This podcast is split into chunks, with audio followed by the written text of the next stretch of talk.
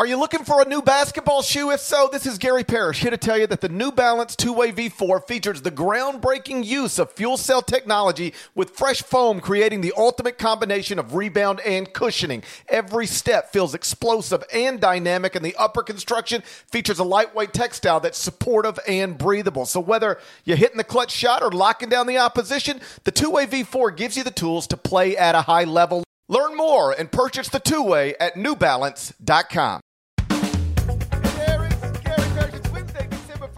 2021. Welcome back to the CBS Sports Eye on College Basketball Podcast, where we sometimes discuss camel fighting, dodo birds, and leaky black. Matt Norlander is here with me.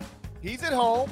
I'm at home. The lighting is amazing, and we are talking to you on the same morning that Purdue moved to number one in the CBS Sports top 25 and one which is the result of two things from Tuesday night. Uh, one, Purdue blasted Florida State, and then a couple hours later, two, uh, Ohio State upset Duke. So Purdue is now number one in the top 25 and one. Duke is number two, Gonzaga is number three, and we're going to get to the Boilermakers uh, eventually, I-, I promise. But I'm compelled to start with what happened inside Value City Arena because that's where Mike Krzyzewski who is, by the way, coaching in his final season at Duke. He'll be replaced by Jon Scheyer. Uh, he suffered his first loss of his final season and the first court storming in his final season uh, at Duke. Deadleg, I'm not trying to brag, but who predicted uh, way back in the preseason a court storming would happen after Ohio State Duke played in Columbus? Was it, was it, I'll give you some options. Was it me or me or me? It was definitely you. I don't know. I I haven't had time to go back and listen to it because I wanted to listen because I I can't remember if I put on the table over under and the listeners will certainly know uh, over under 3.5 court storms on Duke and K this season or if it was 4.5. I believe you went under and I went over. I think that's what happened. But you did accurately predict Ohio State. I have no idea whether I did or not, but I'm not interested in that. What I'm interested in is you called it. You called it, and Coach K's final non-conference game of his career on the road will end in a loss. And by the way, that's going to be part of his legacy. By the way, when people are talking about this 20 years later, they'll be like, "Listen, he was he won some championships and he won a lot of games, but um, it's worth pointing out he did fail in his final non-league uh, uh, road game of his career." Not only that, what else is the media afraid to talk about this morning? It's the fact that Mike Krzyzewski is going to start and finish uh, clearly a, a, very good career without having coached a team to an undefeated season. You know, that's never, over. It's, it's over. over. for him. Yeah. Let's talk about all the things Mike Krzyzewski has never done in his career. hey, hey, hey, career record against Chris Holtmann? 0 and 1. Is it? That was the first game? Okay. I looked, I looked it up last night. 0 and 1 against unless they meet in the NCAA tournament. And at this point, are we sure K's going to be able to get there? Oh unless they meet in the NCAA tournament, Chris Holtmann will retire with a undefe- undefeated record against Mike Krzyzewski, one and zero oh all time. Uh, for everyone watching on the live YouTube stream, hello. Uh, give us a few minutes to give Chris Holtmann some credit. Okay, we got to start with Duke. Don't worry, we'll get there with uh, with Ohio State. If you are watching on YouTube, hello and thank you. A reminder: if you don't follow us on Twitter and don't get the alerts, you need to go and uh, no, nobody gets the alerts. They do though. That's the thing is that it works.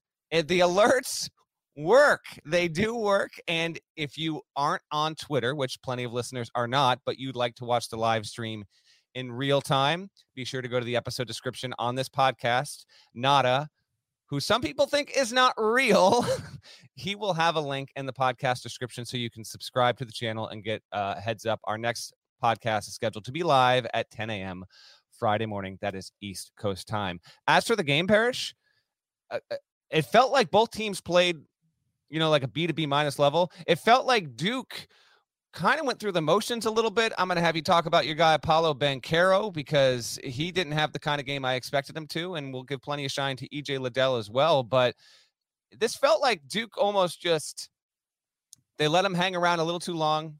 And they they wound up paying for it in the end. It was uh, I was a bit surprised by the way Duke allowed Ohio State to really close the gap and then overtake them in the final couple of minutes. Well, the wild thing is that um, they clearly let them hang around, but there was a point in the game where they weren't hanging around at all. They were down 13 at the half, 15 in the second half. and I saw this uh, bouncing around on Twitter Tuesday night. I'm going to assume it's true. Entering Tuesday night, Duke had won 185 games in a row with a double digit lead at halftime. It was the longest active streak in Division One. They were up 13 at the half at Ohio State, as up by as many as 15 in the second half, and and they lose that game. So it wasn't just that they let Ohio State hang around; it's that they just blew a 15 point lead in the second half, and um like couldn't score in the final 429. Literally, Mhm. didn't score in the final 429 of the game. Trevor Keels makes a free throw, 429 left. Duke goes up 66 59. And that's the last time Duke scored in the game. What? Duke missed its last six shots, and Ohio State closed the game on a 12 0 run over the final 428 um, to win the game 71 66. Like everything about that is excessive. Like scoring 12 points in a span of 428 is excessive for a college basketball team. Holding somebody to zero points over a span of 428 is excessive for a college basketball team. And yet that's that's what happened on Tuesday night to, you know, allow Ohio State to get a, a, a signature win in a court storming and uh, obviously cost Duke the number one ranking in the in the country. Nada, if you could hold that box score on the screen for a couple more here on the YouTube stream. Look at look at what for everyone watching along in real time. Look at Duke personal fouls. Moore with four, Roach with four, Banchero with four, Mark Williams with four, and then Theo John winds up winds up fouling out. This is not exactly a- an analog to the Gonzaga game, but Gonzaga was dealing with this exact thing. It had a lot of its guys with four fouls dealing with foul trouble down the stretch. That didn't help matters for Duke, on top of why it wasn't able to score. Sometimes coaches will tell you if you've got key guys in foul trouble late, it can impact your ability to run the kind of offense you want to run. And uh, guys just start playing differently. I certainly thought that was the case to a to an extent with Duke overall. Banchero, 14 points on 4 14 shooting, uh, was not the same kind of you know, world shifting player that we saw for some of the Gonzaga game before the cramps issue uh, surfaced. Did you hear, by the way? I don't believe this. This cannot be true. Did you hear Bilas say on the telecast that Banchero loses seven pounds in a game? Seven pounds over two hours? That that seems like it uh, could put a normal human being in the hospital. There's n- there's no way that can be accurate, right? If you told me like two or three pounds, I can see it. Seven pounds in two hours? Well, I, I I believe it was Holly Rowe's reporting, and I'm not gonna uh I'm not gonna be skeptical of Holly's reporting. If eh, you know what she said was that there had been some test run on Paolo because he's cramped in in the two Right. biggest games of the year. So they ran some tests like, what's going on here? This doesn't make sense. You're 19 years old. You're um you physically fit. Why are you cramping all the time? And what she said, what they said, they found was that he loses roughly seven pounds per game, which is the first time in 20 years I've thought about playing basketball again. Oh, really? I'd be like, "Uh, I'd love to lose seven pounds. I'd play, I'd play, I'd play some back to backs. I'd love to lose seven pounds playing a game. So uh he's now drinking a special oxygenated drink Yeah. during games that prevents cramping. I drink vodka while I'm watching him, and he drinks an oxygenated drink uh to, to avoid cramping. But even with that, he wasn't great last night. You know, he was 4 of 14 from the field, 14 points, five rebounds. And and by the way, like this incredible, maybe incredible stretching it, but very good Duke class. I mean, it could have three first round picks, you know, these five star freshmen. Um, Paolo was 4 of 14. Trevor Keels was 3 of 12. AJ Griffin 0 of 1 in just two minutes. He's not even getting on the court.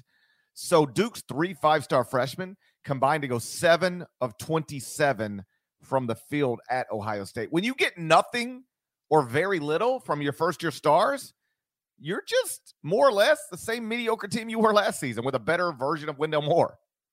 but you're not going that far. We're not we're not going from here's why Duke has to be the number one team in the country to this is just a mild step up from the team that missed the tournament a year ago. No, no, no, no, no. You miss uh, hearing what I said. No, I'm trying to I'm trying to help you for the listeners who might be like, oh, okay, Parrish. Okay. We suddenly are all off Duke now. I was just trying to No, no, no. I have Duke number two in the top 25 and one. I'm saying that a lot of that is that Paolo's got to be great and Trevor Keels has to be as good as he was, maybe not as good as he was against Kentucky, but he's got to be good.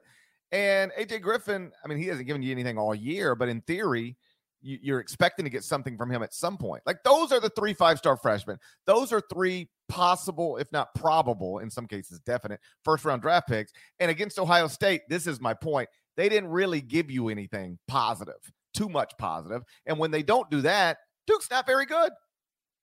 Last note on Duke, David Cobb, who did uh, who did our takeaways piece off of this upset on CBSSports.com last night. You can read that on the CBS Sports app if you choose while you listen to the podcast. He noted, and rightfully so, Duke is uh, has as a big flaw with its three point shooting. It's 32.8%. That's 194th in the country right now. And if it doesn't if it doesn't fix that, there's going to be a certain ceiling on this team. I think that's accurate to say. Duke was 35% from the field last season. So it was a better three point shooting team on the whole last season than it is through eight games. That's an important distinction to make right now. Uh, so far this season, Duke has not been uh, typical Duke in recent seasons in terms of its three point shooting. The last time Duke finished inside the top 25 from three point range was the 2015 2016 season. We'll wait and see. I think this is a situation where when you have an eight game sample size, we do have a, a general idea. Right now, Duke is just a just a nick under 33% from from beyond the arc. I think your best case scenario if you're a Duke fan is that you can get that up to say 36% by the time end of February comes. Uh, you could have a hot game or, or two that wind up uh, that going your way from beyond the arc and get you a win. But big picture, if you think that this team is going to go from a team that shoots 33% through eight games that includes major conference competition in that stretch, and that's going to switch to you looking up and then being just under 40% by the time the tournament goes, that would be statistically aberrational to the point where we almost never see that. So uh, just keep that in mind with with Duke. Certainly, they're uh, they've got a lot there. I still think that this is a top five team in the country. No, I'm not. We never try and overreact to one single game, but uh, I I couldn't help but notice. I couldn't help but notice last night as I watched. I thought, you know what? They aren't as reliable from beyond the arc as maybe they hoped they would be, and that could be something that ultimately, uh, you know, comes to bite them once we get to postseason play. Real quick, quick on the top 25 and one because uh, I, I, actually filed it late last night and tweeted it late after midnight at some point. I was up. I figured if I can uh, allow Jerry Palm to wake up to a tweet that that says Purdue is number one in the top 25, or or Julie Villanova or or Drew Brees, then I should probably do that. And so I did. And when I when I woke up this morning, I had some uh, replies to it like, "Oh, Duke only drops to number two. Well, let me explain that real quick. Um, I, I, don't want to drop Duke. First off, Duke was only a three point favorite at Ohio State. This wasn't like they lost a game they were so clearly supposed to win. And they were up 15 points in the second half, and then they don't score in the final 429, and it's a problem. Um, but you, you, I'm from my perspective, like AP voters can do whatever they want, and they often do. Like there's this one guy who uh, moved Memphis up two spots this past Monday, uh, even after Memphis got blasted by 19 by Ohio, Iowa State. Like, what do you want me to do? I used to write the Poll Attacks column. People told me I was being mean. I tried to stop, and now what do you get? A bunch of AP voters acting like idiots again. I tried to fix them. I did my best to fix them, but but then I had to step away. I was told I'm being mean. I said, "Fine, I'll stop being mean." Now what do you got? AP voters acting like idiots again. So they'll do whatever they do, but I try to be sensible. So I didn't think it made any sense to drop Duke below Gonzaga, considering it was just a few nights ago we watched Duke win a neutral court game against Gonzaga. So you're a little bit you're locked in a little bit. Like I, I don't want to drop Duke below Gonzaga, and I don't want to drop Gonzaga below UCLA, which is a team they just blasted on a neutral court. So the only way to keep that sensible is Purdue one, Duke two, Gonzaga three, and then whatever I got after that, I got after that. And so it, sometimes people get so um, caught up on how many spots somebody rises or drops. I never ever look at it that way. I don't, you know, well, you lose this game, you must drop six spots. You lose this game, you must drop 10 spots. You lose this game, you must drop three spots. I don't think of it like that. I, I go, okay, where, based on all of the data available now, where's a sensible place to put this team? And for Duke at this point, I really do think it's number two, one spot ahead of Gonzaga. As for Ohio State, this is this is you know vintage win for this program in this regard. Like I don't think this is going to be the team that finishes first in the Big Ten, probably not second, but uh, this win is going to wind up. This is a seed bump kind of win. That's right. You know, this first, is. Mention, first mention of a seed bump of the season. Seed line bump. There we go. It's, Hey, it's it took you to December to get there. That's pretty good. in fact, it, in fact, it did. But uh, here's what here's what I think is going to happen with Ohio State. It's going to drop a couple games it probably shouldn't drop, and it'll get some good wins in Big Ten league play. But this is this will be the win where, you know, I don't know if this will be a two seed this season, but if it, you know, if it uh, if it winds up on the three line, it'll look back on a game like this, and hopefully the Duke win ages pretty well. The stats coming out of OSU and their historical performance against number one seeds are absurd. Parrish, Ohio State as a program overall is 10 and 11 versus the number one ranked team in the AP top 25. That's insane. In fact, uh, give credit to ESPN stats and info on this. Ohio State has gone eight and three in its last 11 games against number one ranked teams. And that dates back to 1978 when it also beat a number one ranked Duke team. They did this without Justice Sueing, no Seth Towns off the bench. Uh, I just marvelous stuff. Uh, you know, uh, Cedric Russell, the transfer from Louisiana, had his first good game of the season, and damn, did he pick a good game to have it. Uh, Zed Key was the best player on the floor for OSU, no doubt about that. Uh, Zed is dead. Well, not this one because he was very he was he was as good as you could have possibly expected him to be in the post going up against Williams after Williams had the game that he had against Gonzaga there. OSU outscored Duke 41-23 in the second half and as Parrish mentioned earlier, Duke's offense just it it evaporated, you know? Um shouts to Ben Folds. It evaporated. Oh wow, we are live. You Anyway. realize we can't cut that out. We're live right now. That's gonna That's- to, that's that's, gonna live. That's gonna live forever. That's I'm completely fine with it. All Uh, didn't warm up the vocals this morning though. Anyway, uh, great closing track off of whatever and ever amen. Again, shouts to Ben Folds five. Um, Duke dropping to two. Uh, that's probably where they should be. Ohio State with this kind of win. Where do you do you know off the top of your head? Where did you bump them to? Because you would have had them what unranked coming in. I did not have them unranked. I had them ranked, and I moved them up to number twenty-one, one spot behind Iowa State. Again, trying to be sensible here. Mhm. Um, Ohio State is a two-loss team. The two losses are to Florida and Xavier. Iowa State is a zero-loss team with a win over Xavier. So keep Iowa State at twenty. Move Ohio State to twenty-one, which pushes Memphis and Alabama down one spot each. No fault of their own. No fault of their own whatsoever. Um, by the way, Duke's prior two games when it was the number one ranked team, it lost uh, significant leads in the second half. Stephen F. Austin won at home and then against Ohio State. We'll see if Duke can get back to number one because the ACC, as we're going to get to in a bit, it's it's down, and I don't know the next time Duke will have a game that will be against a team that that's as significant as this. You know, they're going to play some road games that'll be quad ones and all that. Don't get me wrong, but uh, not having a stronger non-conference schedule could wind up coming to to bite uh, Duke in the butt just a little bit there. But yes, in all sincerity, great win for Chris Holtmann. Uh, that building is extremely hard to truly fill up, and I don't know if last night was a sellout. Um, I, then maybe you know I was kind of coming in and out on the on the telecast there because I was on the phone working on the court report, which is up uh, later on Wednesday at CBSSports.com. So at certain points I had the game muted, and some certain points I didn't. So I don't know if they mentioned if it was a sellout or not, but it's a it's the building is too huge for the program. Anyone that knows and follows Ohio State basketball is aware of that. They wish they could have a, a an arena that was six or seven thousand seats smaller, so they could have a more intimate environment. I've never been there. You have. You talked about it. It's cavernous. But when you get a, a team like Duke coming in for a game like this, and you can really fill up the joint, that's obviously uh, a, a, good home court advantage. I won't say a great one, but a good one there. And it was it was great to see that program have that moment. Holtmann to get this kind of win, and I'm not surprised by it whatsoever. And good on Ohio State to rebound after losing what was one of the five best games of the season, in my opinion, when they lost to Florida in the Fort Myers uh, tip off at the buzzer. Tyree Appleby.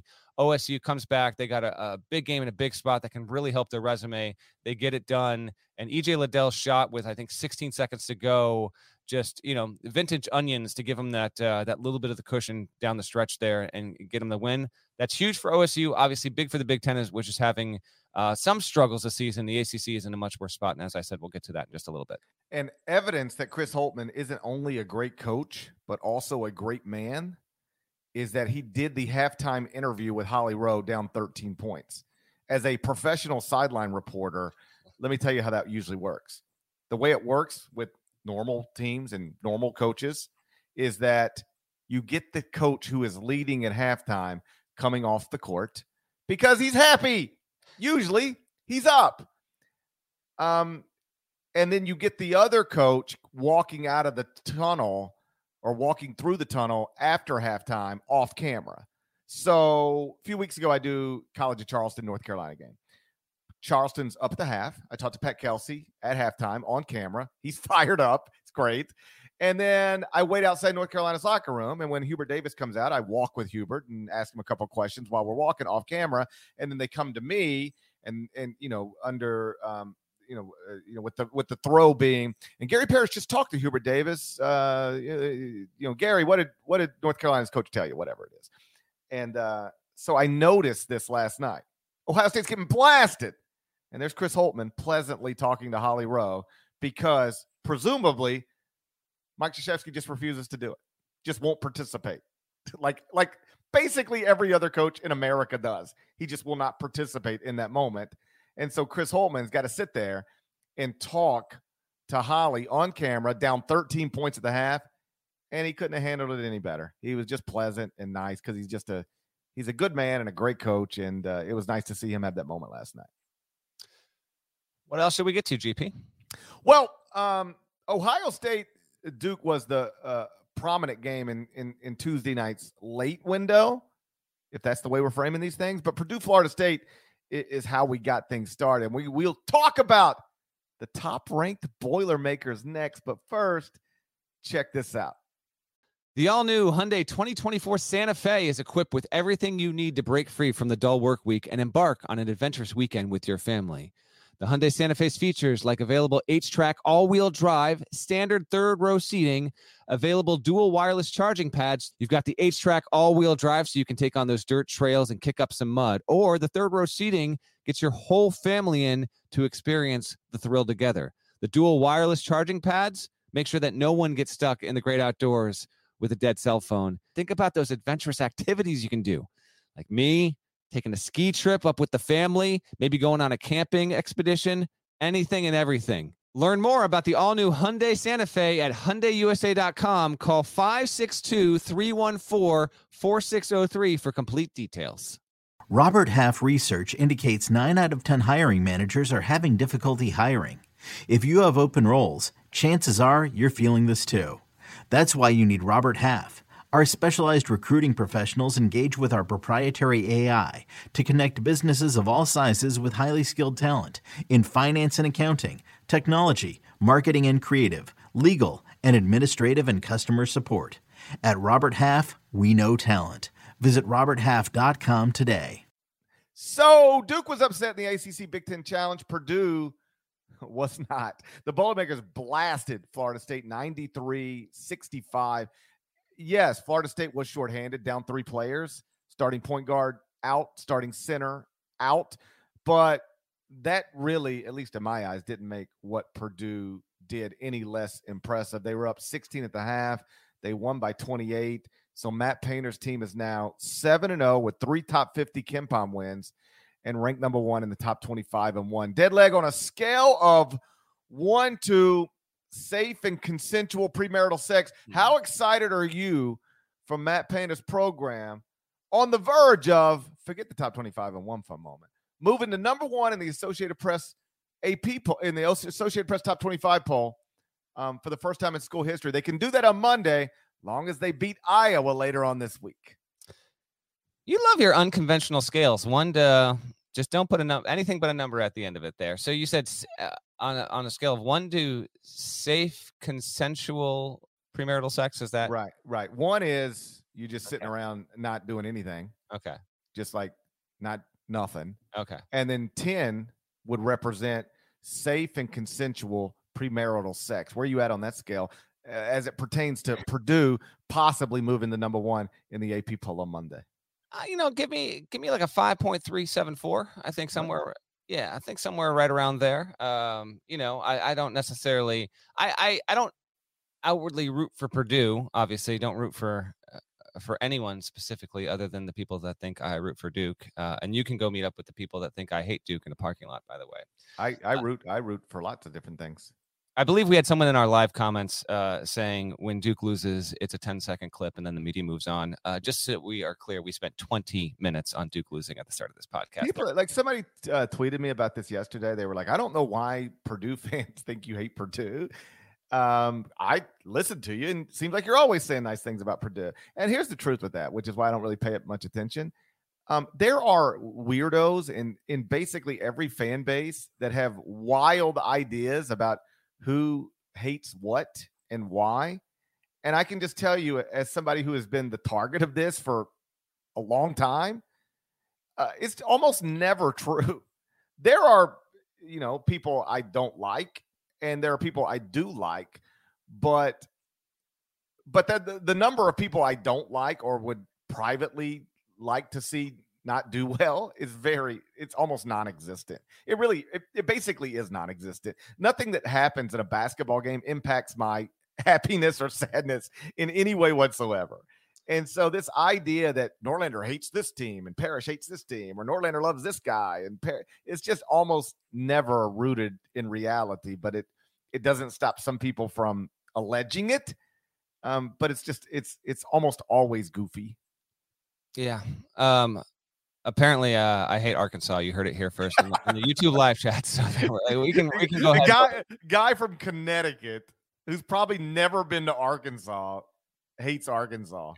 I mean, everyone knows you hate Marquette, but that's another. That's just uh, that's a different thing altogether. No, listen, Purdue. The only reason why I would be happy if Purdue continued to be good was I pick them to win the national championship in the preseason. Obviously, we would like uh, to be correct about our forecast there. So Purdue continuing to be good reflects well on my preseason rankings when I had Purdue number two and Gonzaga number one, and GP rightfully has the Boilermakers number one. And all the only thing that stands in the way, of course, is that home game against the undefeated Iowa Hawkeyes, who have managed to get to seven and zero oh and are looking pretty good. That's not that's not a gimme gimme there. I mean, I, I don't think anyone had Iowa getting to seven zero oh at this point. They won on Monday at Virginia 75-74. Uh, Joe Toussaint hit a hit a running bank shot in the closing seconds to uh, to to finish it off, and it was a, a really good performance by Iowa because they were up big. Virginia came back uh, and made a really strong push to the point where you thought, like everyone was burying Virginia in the first half on Twitter and all that stuff, and then Tony Bennett's team they really got it together, and I thought, is UVA going to really pull this out? Didn't. We'll get to more on the ACC again in just a second. This is like the biggest tease I've ever made on this podcast. The segment's not going to be that great, but we are going to talk about hey, how the hey, ACC- hey, hey, we're going to crap on the ACC before we get out of here. So, just, hey, just hang around and we'll tell you how bad the ACC sucks. I promise is, we're getting there. The, the point is, Iowa did win the game, and now they're they're seven and zero. Oh, they've got a top five offense, and per, that looks to be uh, just it looks to be a wonderful game. We'll get you know we'll preview more of it I guess on Friday. Maybe we'll t- touch on upon it a little bit because that game is Friday night. But Purdue seven and zero, oh, number one offense in America. I did see this stat get pushed around by ESPN as well on SVP show late on Tuesday night. Purdue's only one of three teams in the past uh, two decades to have a seven game streak where it has at least 80 points on at least 50% shooting from the field and 35% from three. What, what, you know, what do you want from me? This is the best offensive team in America. And I think that it can be uh, the best team in America. I would take Purdue right now on a neutral over any other team in the country. Defensively, I thought even though Florida State was shorthanded, I thought this, this was a good sign.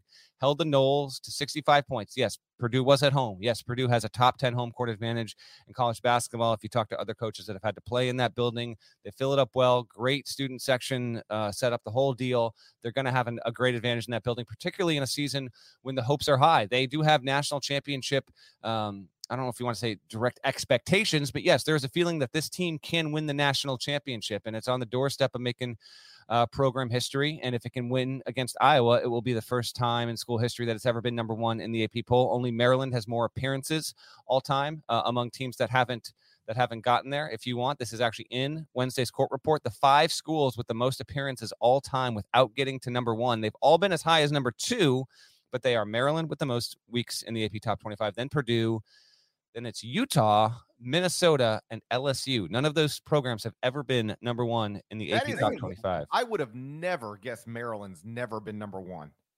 And the reason, if you're if you're wondering, because I, I I sent the stat out on Twitter on Tuesday, I believe, and then uh, I had a couple people wonder, really, they won the national championship.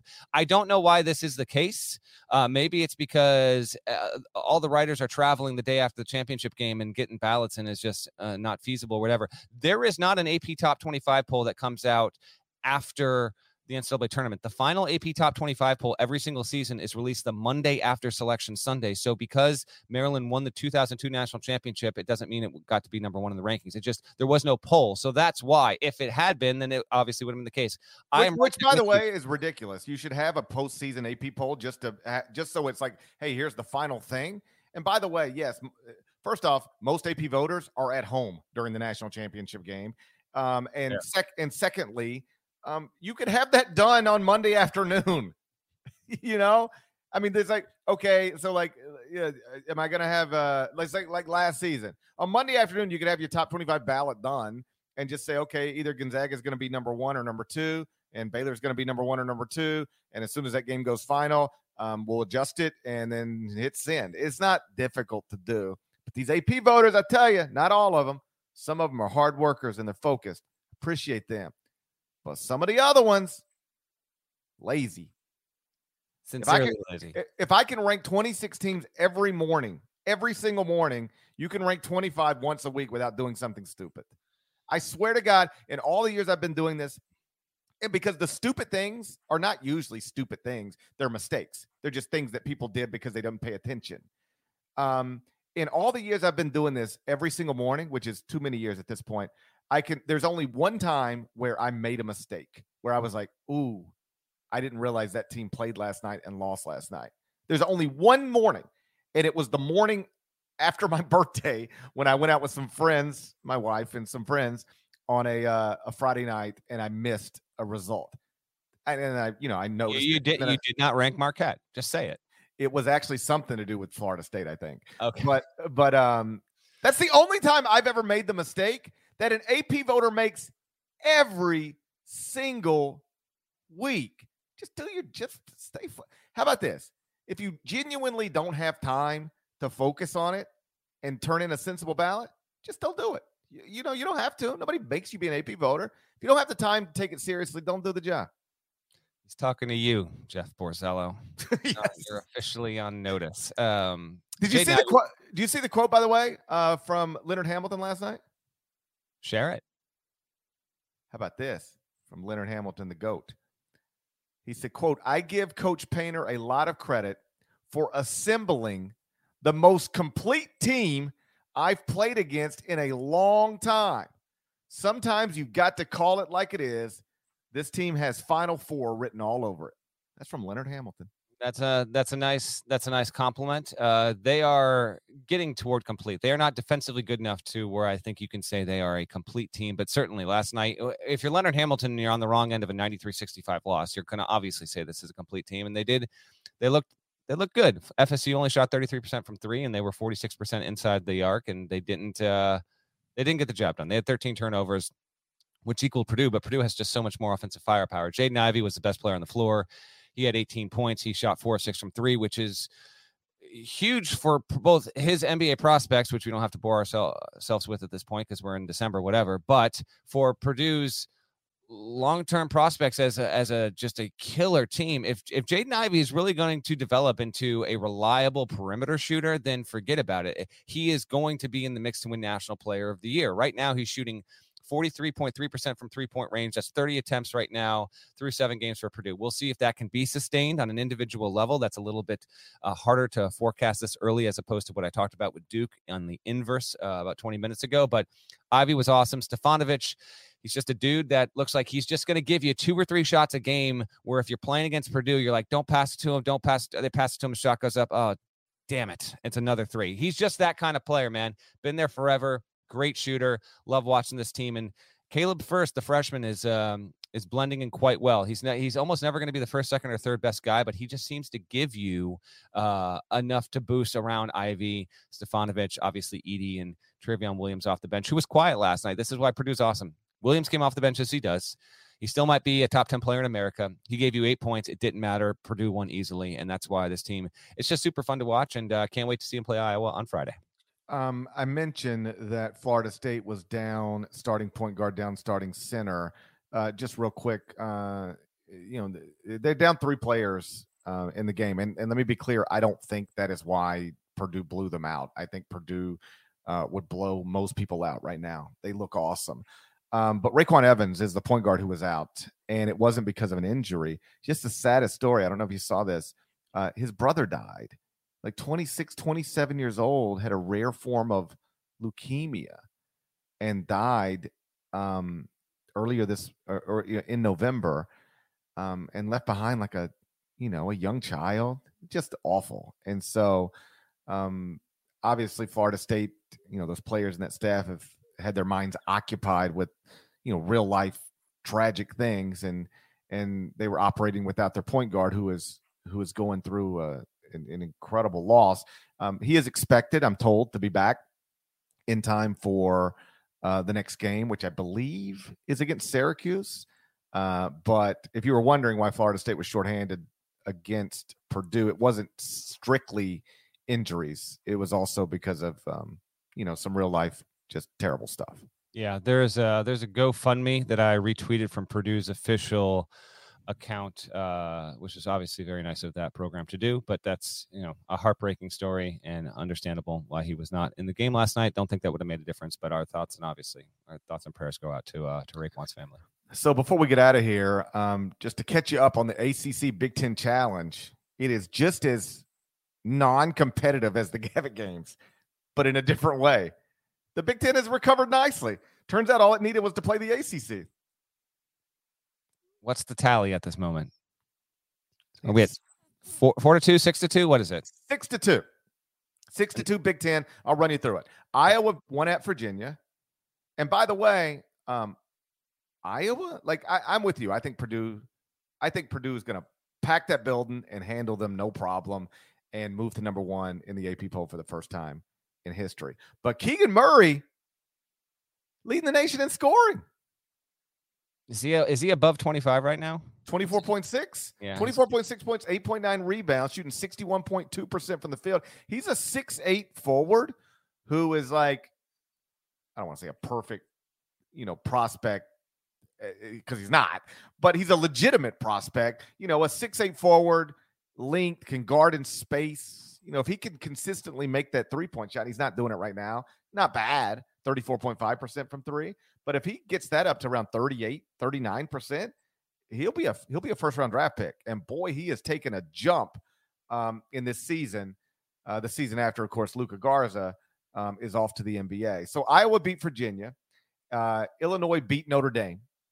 So the Big Ten started 2 and 0 in the ACC Big Ten Challenge. That was both those games were on Monday night. Then on Tuesday night, Ohio State beat Duke 3 and 0. Purdue beat Florida State 4 and 0. Syracuse beat Indiana, double overtime game. That was just weird. Yeah. I mean, what are we doing? That was, and I like I, I, that game just sucked me in way more than it needed to. Uh, because I'm like I'm watch I'm trying to watch all these games and finish up the court report and all this stuff, and then I find myself just like fully engaged on an Indiana Syracuse game that it was high. It was like the worst high scoring game I think I've ever seen in my life. Like, what did uh Indiana had what 110 and still lost? How many teams score 110 and lose? I understand it's multiple overtimes and obviously the most um unforgettable multiple overtime game in the history of Syracuse's program.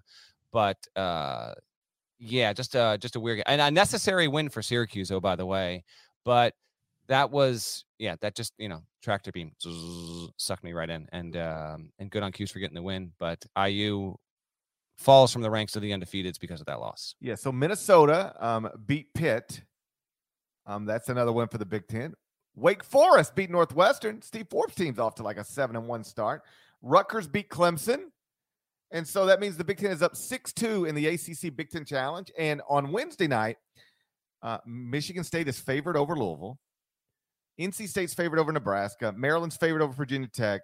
Wisconsin is favored over Georgia Tech. Michigan's favored over North Carolina at North Carolina. Mm-hmm. And Penn State is favored over Miami. So if things go as planned tonight, the favorites win. The Big Ten will finish 11 and 3 in the ACC Big Ten Challenge. The ACC stinks. It's fifth at KenPom right now. Um, if you look at uh, if you sort out the Torvik rankings that eliminate preseason bias, have it's we? Imp- it's, it's impossible to do. Do you want to know, or should I wait? Should I have you wait just a couple more days? I already know. Oh, you know, you got it done. Because you know why? Hmm. Because our good buddy Bart Torvik listens to the podcast and tweeted out after he heard you didn't know how to do it. How to do it? Did you? Did you see the tweet? I I I do follow Bart. I did not see the tweet. Um, but uh Jake Winderman sent me a a, a direct message on Jake. Slack Not cool. explaining to me how to do it. And boy was it eye opening. I just put I just put I just changed the numbers That's right. and then boom, it was like look how awesome Wagner is or something. I don't remember. Yeah, if you are if you are the in the nerd set that uh, that knows about Torvik but isn't familiar with this, if you want to get a sense, because right now, again, to remind uh, viewers and listeners, uh, when we talk about KenPom and we talk about Torvik and other predictive metrics, they are baking in previous program performance and preseason bias into their rankings because that's obviously what you're going to try and do if you're predictive. But if you simply want to f- filter out and see how well a team has played to this point and eliminate the, uh, the prior bias, if you go to barttorvik.com and all you got to do is at the top of the page, you'll see a start date and an end date. Just change the start date to uh, what's not the default. So it's 11 1 2021 is th- that. That's what filters in preseason bias. Just change that date to November 2nd, 3rd, 4th, or whatever, and you will have it filter out to see how teams have played. So, right now, according based purely on performance and efficiency to this point, the five best teams in the country this season have been Arizona, then Gonzaga, then Purdue, then Baylor, then Houston. On the note of the ACC, though, it only has three teams in the top 40 to this point. That's what GP's talking about with the conference having a lot of issues. Virginia Tech's actually been the best performing team, even though it has two losses. It's 10th. Duke, with its loss, drops to 13th. And then you've got Florida State at number 35. In terms of overall conference rankings at KenPom, which still have predictive bias baked in, the ACC has already fallen to fifth. It's ahead of the Pac 12, but not by that much. And then there is some there's plenty of daylight between the Pac 12 at six and hello, the WCC comfortably ahead of the American. Uh, WC is seven, and then the American is eight. ACC, um, it's gonna it- it's gonna lose this Big Ten ACC challenge, which will be significant in the macro sense in terms of uh, the non-conference is moving along here. We're getting some more league games coming in and getting introduced, but at a certain point, there are not going to be high quality options in the conference. You can make the case that Duke playing against Ohio State on Tuesday night was Duke's uh, last chance to play a team that'll finish in the top 20 or 15 of KenPom for the entire season. And this is how non conference scheduling can come back and bite you. Duke, if it wins the ACC and only loses three more games the rest of the season, then it's going to have a case to be a number one seed. That might well happen. But right now, the teams with one loss in the ACC are Duke. NC State, not projected to be an NCAA tournament team, doesn't have its best player for the entire season, Manny Bates. Georgia Tech, right now is is 68th at KenPom. Wake Forest, which is playing well. Shouts to C Forbes. That was a nice win, uh, a close win. Uh, really as good of a game as we had on Tuesday night against Northwestern. There, uh, those are your one loss teams. But the likes of Virginia Tech, Florida State, two losses. Notre Dame's three and three. Little concern already for a team that I thought might be uh, good enough to make the tournament. There, Syracuse got a, need, a win it needed to have. Virginia, five and three at this point. You know, I'm just not sure. And then you got teams at the bottom, which which you know won't be able to compete for much. Pittsburgh at two and five, man. I mean, uh, Minnesota ended a, a losing skid on the road that was 646 days old, and Ben Johnson has one player on the roster this season. I have something on this in the court report. How about this? Minnesota loses at home. It's two and five, and I understand if you're a Pitt fan and you're dialed into a podcast on December 1st. Shouts to you. We love you because this has got to be super frustrating. Uh, ben Johnson, new Minnesota coach, first year, right? The only player he has on his roster this season who who earned minutes previously at Minnesota is Eric Curry, who was a grad assistant, had left basketball and then had to convince the coaching staff that he wanted to play one more season, had to prove it to them. He's actually earning some minutes here. Uh, you know him well because he's actually from Memphis. He's a wonderful story. But that Minnesota team, which has plenty of seniors but a lot of transfers, goes into Pitt and wins a, a one point game at the end. You know, I know Pitt's not that good, but to me, I looked at that game, that result, and I thought, man, this really is a reflection on just like ACC top to bottom. Rough night for them on Tuesday, rough night for them on Monday. It's not going to get much better.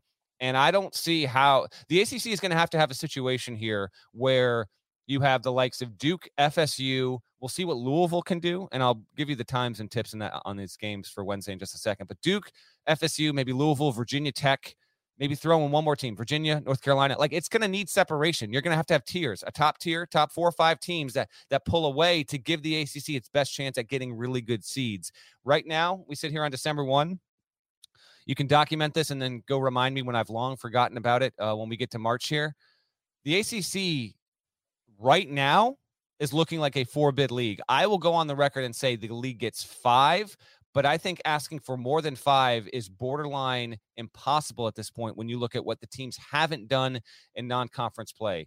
You could salvage that to a minor degree by really pulling off some upsets in the ACC Big Ten Challenge on Wednesday. I've got my doubts about that, but yeah, this is uh this is certainly surprising for a league Parrish that has not been elite as of late. Last season, it was the fifth best league in America. Right now, it rates as the fifth best league in America. And in 2020, it was the fourth best league in America. The ACC, in fact, has not rated, again, per KenPom, as the number one conference in the country since 2006, 2007.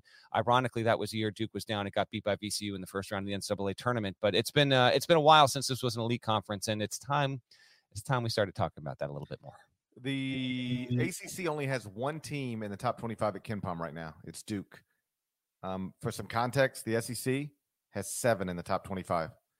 The Big Ten has six. The Big 12 has four. The Pac 12 has three. The WCC has two. The Big East also only has one Villanova. If you rank, so you've got one, uh, just off top of your head, who do you trust? Not who do you think is best, whatever. Two, three, four ACC. Duke is obviously still going to be one. Full strength right now for you. Pick them in order right behind the Blue Devils, two, three, four in the ACC. Who do you trust most long term right now?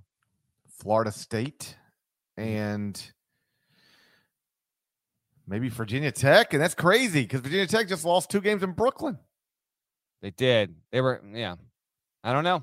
We'll wait and see. Here are here are the games to know, by the way, uh, on the topic of Virginia Tech. On Wednesday, there's we had a lot of hoops. I I, I singled I singled out these four though.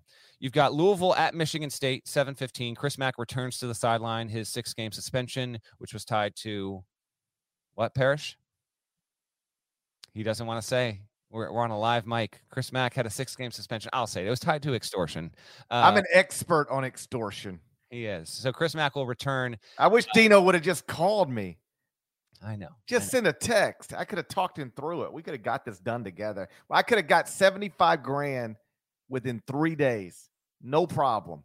He Dino just did he too many missteps. Too many. Louisville is going to play at Michigan State at 7:15 on Wednesday night. That's my most interested. There's plenty of games I want to watch. I'm just most interested to see how Louisville plays with Mack back in the lineup. Uh, a good opportunity for both those programs there, and if Louisville could win, it'd be good for them for the ACC. And I on the site, uh, we have our ACC Big Ten picks at either have been published or will be published shortly if you're listening to this live and watching on the YouTube stream.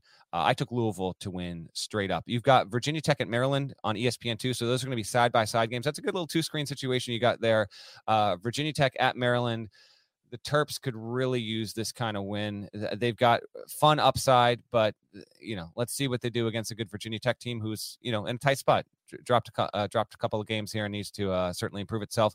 Florida at Oklahoma is uh, you know a game outside this, but Gators uh, looking like top 15 kind of team right now, uh, undefeated and and and look the part of uh, of a high seed to this point. They're going to play at Oklahoma Porter Moser. This will be the first high profile game, I guess, if you will, for the Sooners under Porter.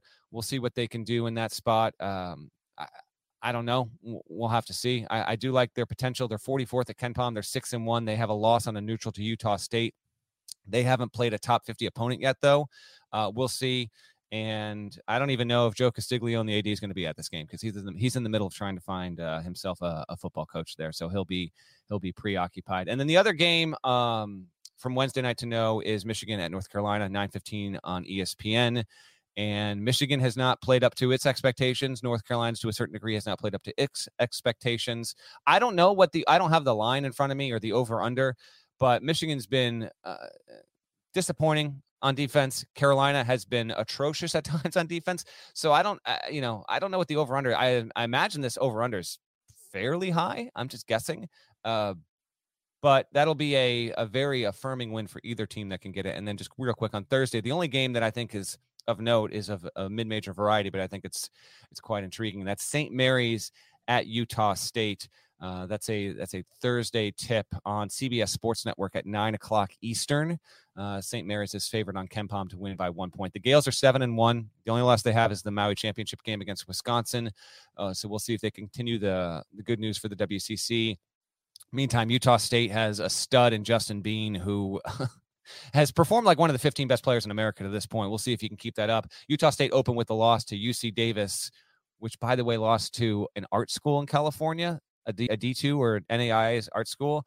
Uh, Utah State has not lost since then. Um, they have a win over Oklahoma. Justin Bean right now is shooting 59% from three point range and 71% from two point range. So that is a nine o'clock Thursday night tip on CBS Sports Network. The best game of the day will be on CBS SN St. Mary's at Utah State. Michigan is a two and a half point favorite at North Carolina. The total is 151. Are you suggesting play the over?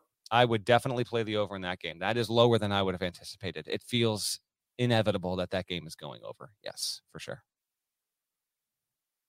We got some nice five star reviews over on the Apple Podcast. Did I tell you about them?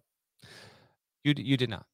I I am I uh I uh suggested to the listeners on the previous podcast that if if they too uh, were fans of premarital sex, that they should go leave a five star review over at Apple Podcast so that uh, we could offset some of the one star reviews from people who are anti premarital sex. Like there's more of us than there are of them.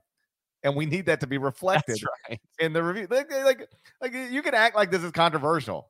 We're in the majority here. Most people love premarital sex. All right. This isn't some wild, un- wildly unpopular opinion.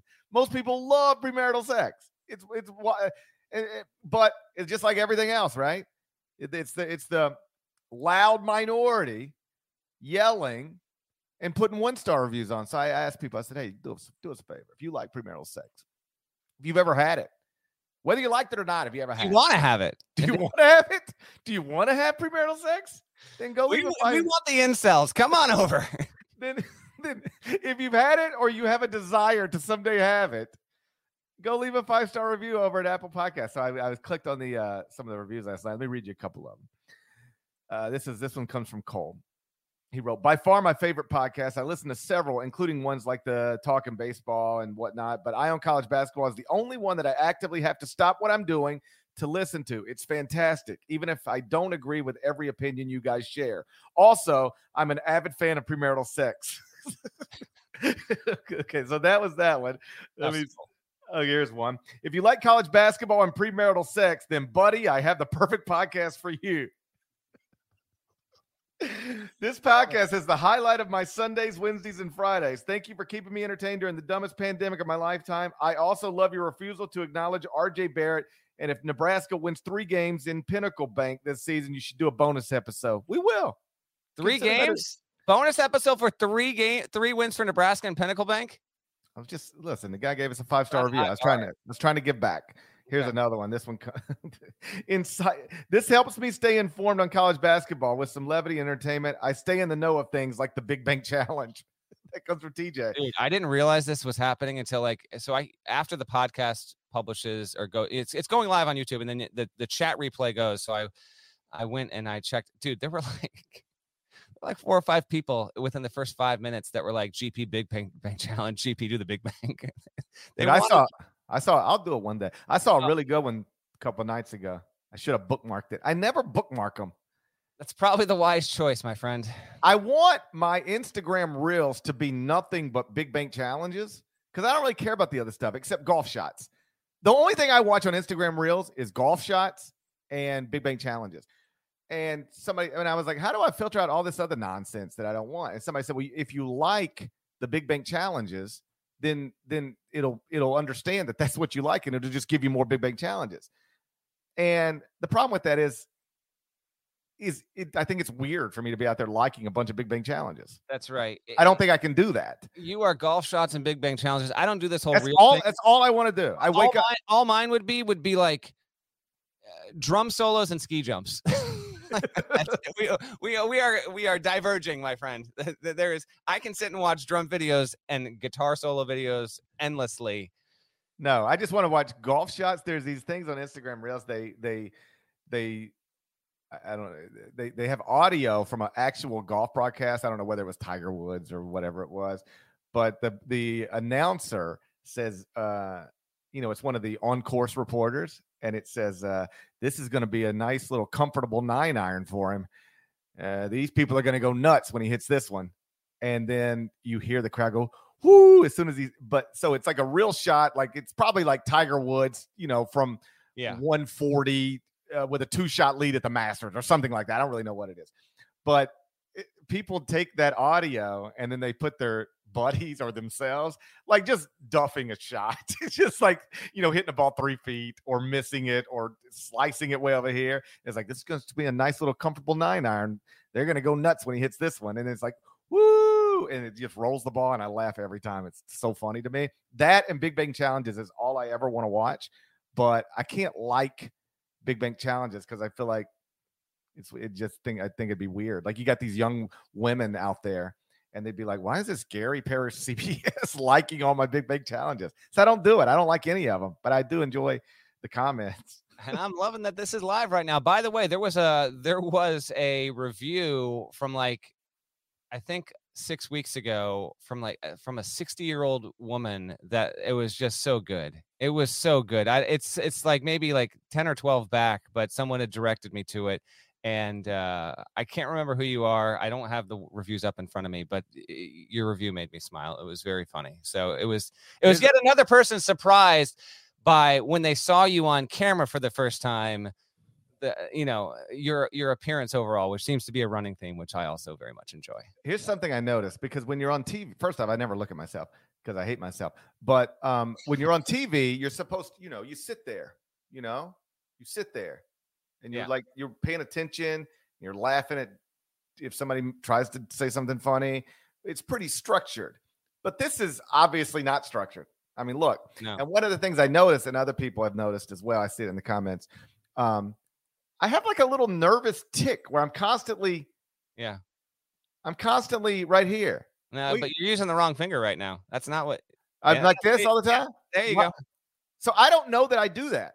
But Really? until well, not until we started, and I'm looking like it's impossible for me to talk without seeing myself. yeah So, so I, I- I'm assuming I've been sitting around at dinner tables and bars my entire life, like t- having conversations with people and constantly just like this. What do you think's going on with me? i don't i don't know but um are you trying to grow a timmy stash Like, what do you think I'm doing? I don't know. Listen, I don't know, but I like the fact that it's nice and comfortable and casual. Um, I'm also blown away by like I've only I've known you to be you uh, and to know what you look like, and it always amuses me that people have this vision of what I and I get it. Like sometimes uh, you know before the uh, the era. By the way, this is the first college basketball podcast ever to be live streamed on YouTube video. Don't forget about that. Did you see we got we got a note from a guy like from Spain, and he was like, "I just think you guys I know. know." And he's a wonderful. If the gentleman is watching or listening now, I'm I'm not being serious. Like that's kind of the the bit of the podcast here or there. Um, but and I believe I saw someone was watching this in Australia at almost two in the morning. You people are absolutely amazing. The point I was going to make though is I hear you.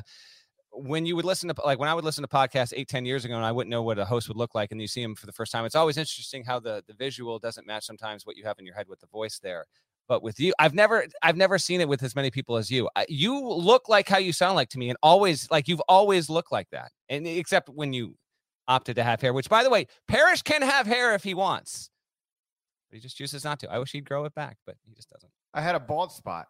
I, know. noticed it.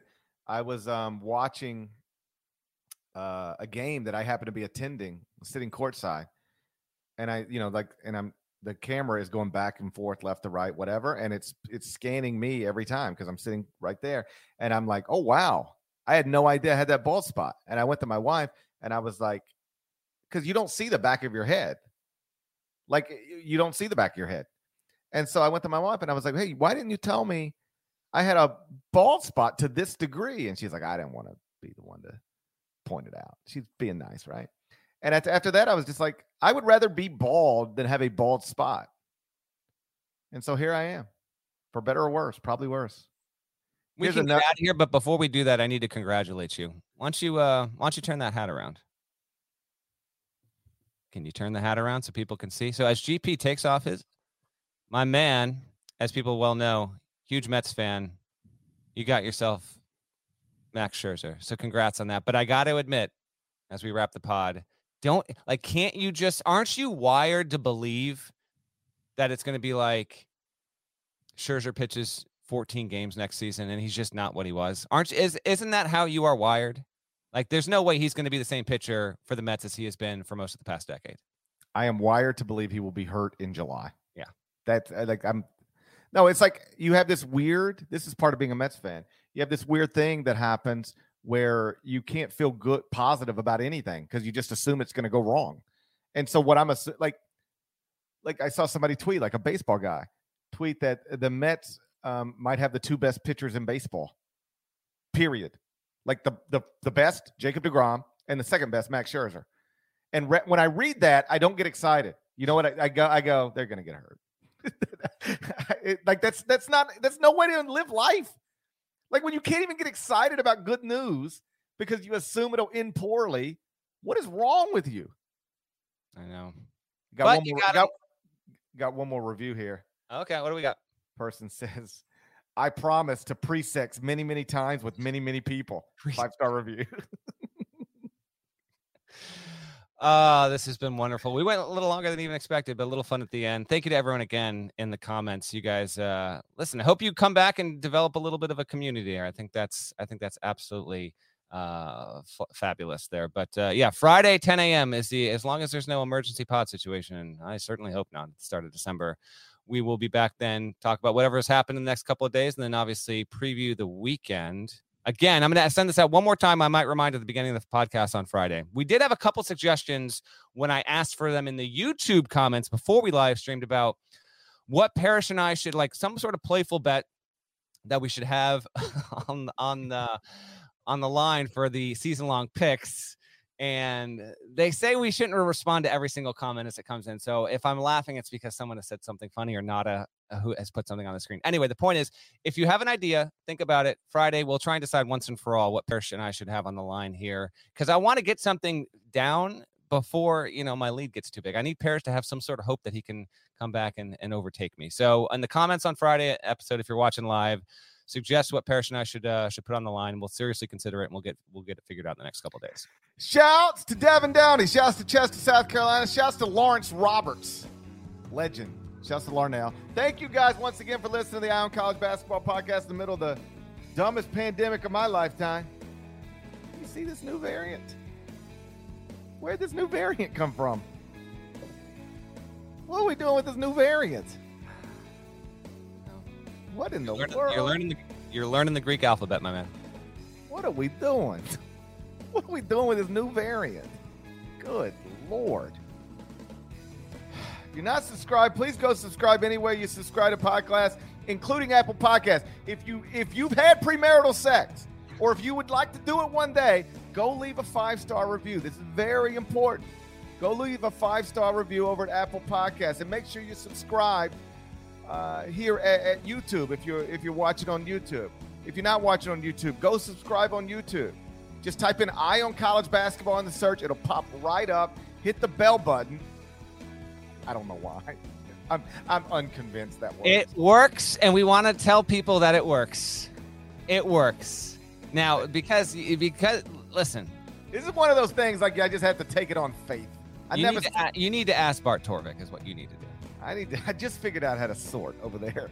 I just figured out how to my sorting options over at Bart Torvik. December is off to a great start. Smash the like button at YouTube. You got consent.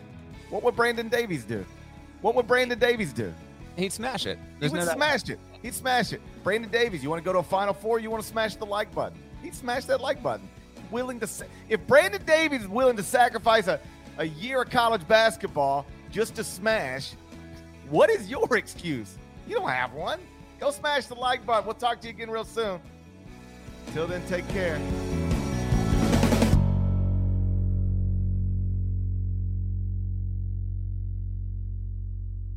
This is Tony Kornheiser's show. I'm Tony. You expected someone else? So, what exactly is the show about? Hmm, I don't know. It's a sports show nominally. Football's over, but we're finally at a point where things matter in college basketball, and baseball season is on deck. Greatest three words in the English language pitchers and catchers. We have some of the best voices come on and explain what matters or what makes an upset, like Ryan does. Nine over eight. No, that's not an upset. No, yeah, it is, Bob. And if you're lucky, I might just tell you about my search for discounted sleep pants or my worries about what my dog just ate. Listen on the Audacy app or wherever you get your podcasts.